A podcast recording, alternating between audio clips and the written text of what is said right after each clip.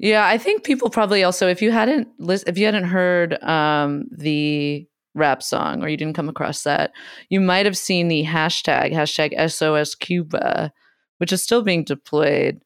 Um, that was actually a Spanish analyst, Julian Macias Tovar, did some research into this hashtag, and it's pretty interesting.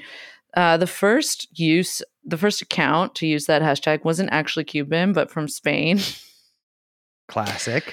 Um, yeah, he found out that like you know that same account, the one that first uh, used hashtag SOS Cuba and kind of like spread this whole thing, posted about it about thirteen hundred times that day. That account is now since been suspended by Twitter. It's not on the website anymore because it was flagged rightly, I guess, as a, a bot, robot guy, robot man Mhm. or lady.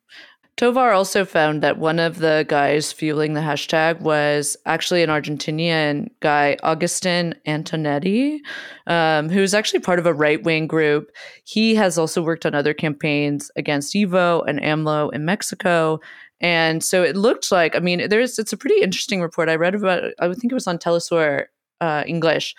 They had like they had mapped out like different matrices of like 1500 social media accounts that participated in this this like operation that day using that hashtag and um like all of them the like the guys like responding to other like big artists and big check marks using the the hashtag all of them were accounts that had been that had been uh like started created between July 10th and July 11th Mhm.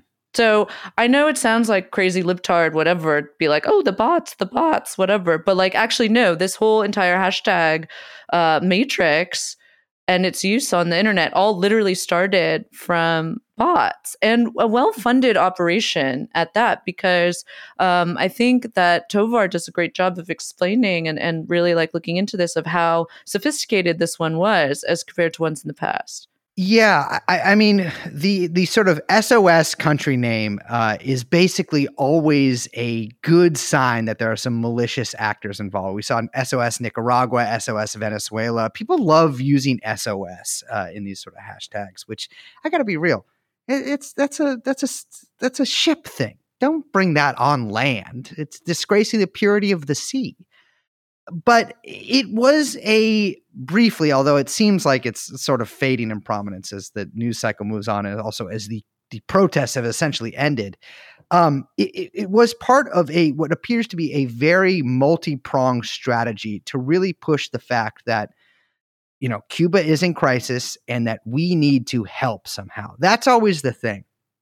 And according to basically everybody from any side of this, you know, the, the political spectrum here, is that Cubans are trying, are protesting against their authoritarian government. And so you start to wonder what they mean by help here. There are some politicians, you know, I think DeSantis said this. I know that a lot of Miami politicians have said this in a very, very clear way, but, you know, to some people that means military action. A lot of more people are sort of more open ended on what that means, but it can really only mean one thing, which is support for people trying to overthrow the Cuban government. And if there isn't enough, uh, enough organic support, then we'd have to create some. Uh, and so there is essentially no way that this that this breaks out of uh, out of this sort of fighting a war type dynamic here. Which again, we have been fighting a war on Cuba essentially since the revolution, or not essentially, directly since the revolution.